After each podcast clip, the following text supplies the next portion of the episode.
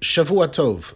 My name is Rabbi Leonard Matanky. I am the rabbi of Congregation KINS in Chicago and also the co-president of the Religious Zionists of America, Mizrachi. And it is my pleasure today to welcome you to the Mizrachi Daily Dose on the Daf project. Today we are studying page Kuf Chaf Dalid in Masechet Shabbat, page 124. And on Amud Bet, on the second side of that page, fourth line from the top, the last word, we learn that the great sage Rav was in agreement with Rava that when it comes to those items that are allowed to be used on Shabbat and we're not concerned about muktzah, not only are they allowed to be used litzorach gufo, but even they're allowed to be used litzorach mekomo, if you need the place where they are, because just moving something is still considered needing it in the same way.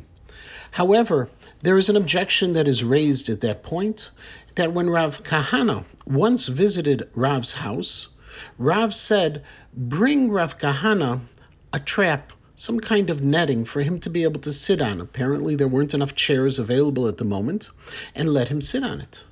The Gemara studies from this understands that it's only because he's able to use that net, which normally would not be permitted to be moved. He only only for that reason can it be done, but not because of tzorach mekomo. Ultimately, the Gemara concludes that wasn't precisely what, what Rav had said, but rather Rav had said the statement that bring this so there is room for Rav Kahana to sit, and we see again that Rav is complete agreement with Rava. But about this statement and this unusual conversation and the halachic implications, Rav Kook, the first chief rabbi of modern Israel, said that from this we learn an important principle that everything that our great sages said, even things that seemed simple and innocuous, shalosach sicha betelab miyamav, that Rav, for example, never had just a common conversation, but rather everything he said had importance, in this case, halachic importance.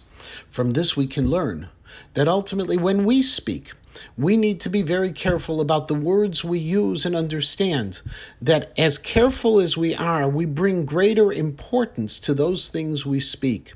And if, God forbid, we aren't careful, we actually diminish the words of everything else that we may speak.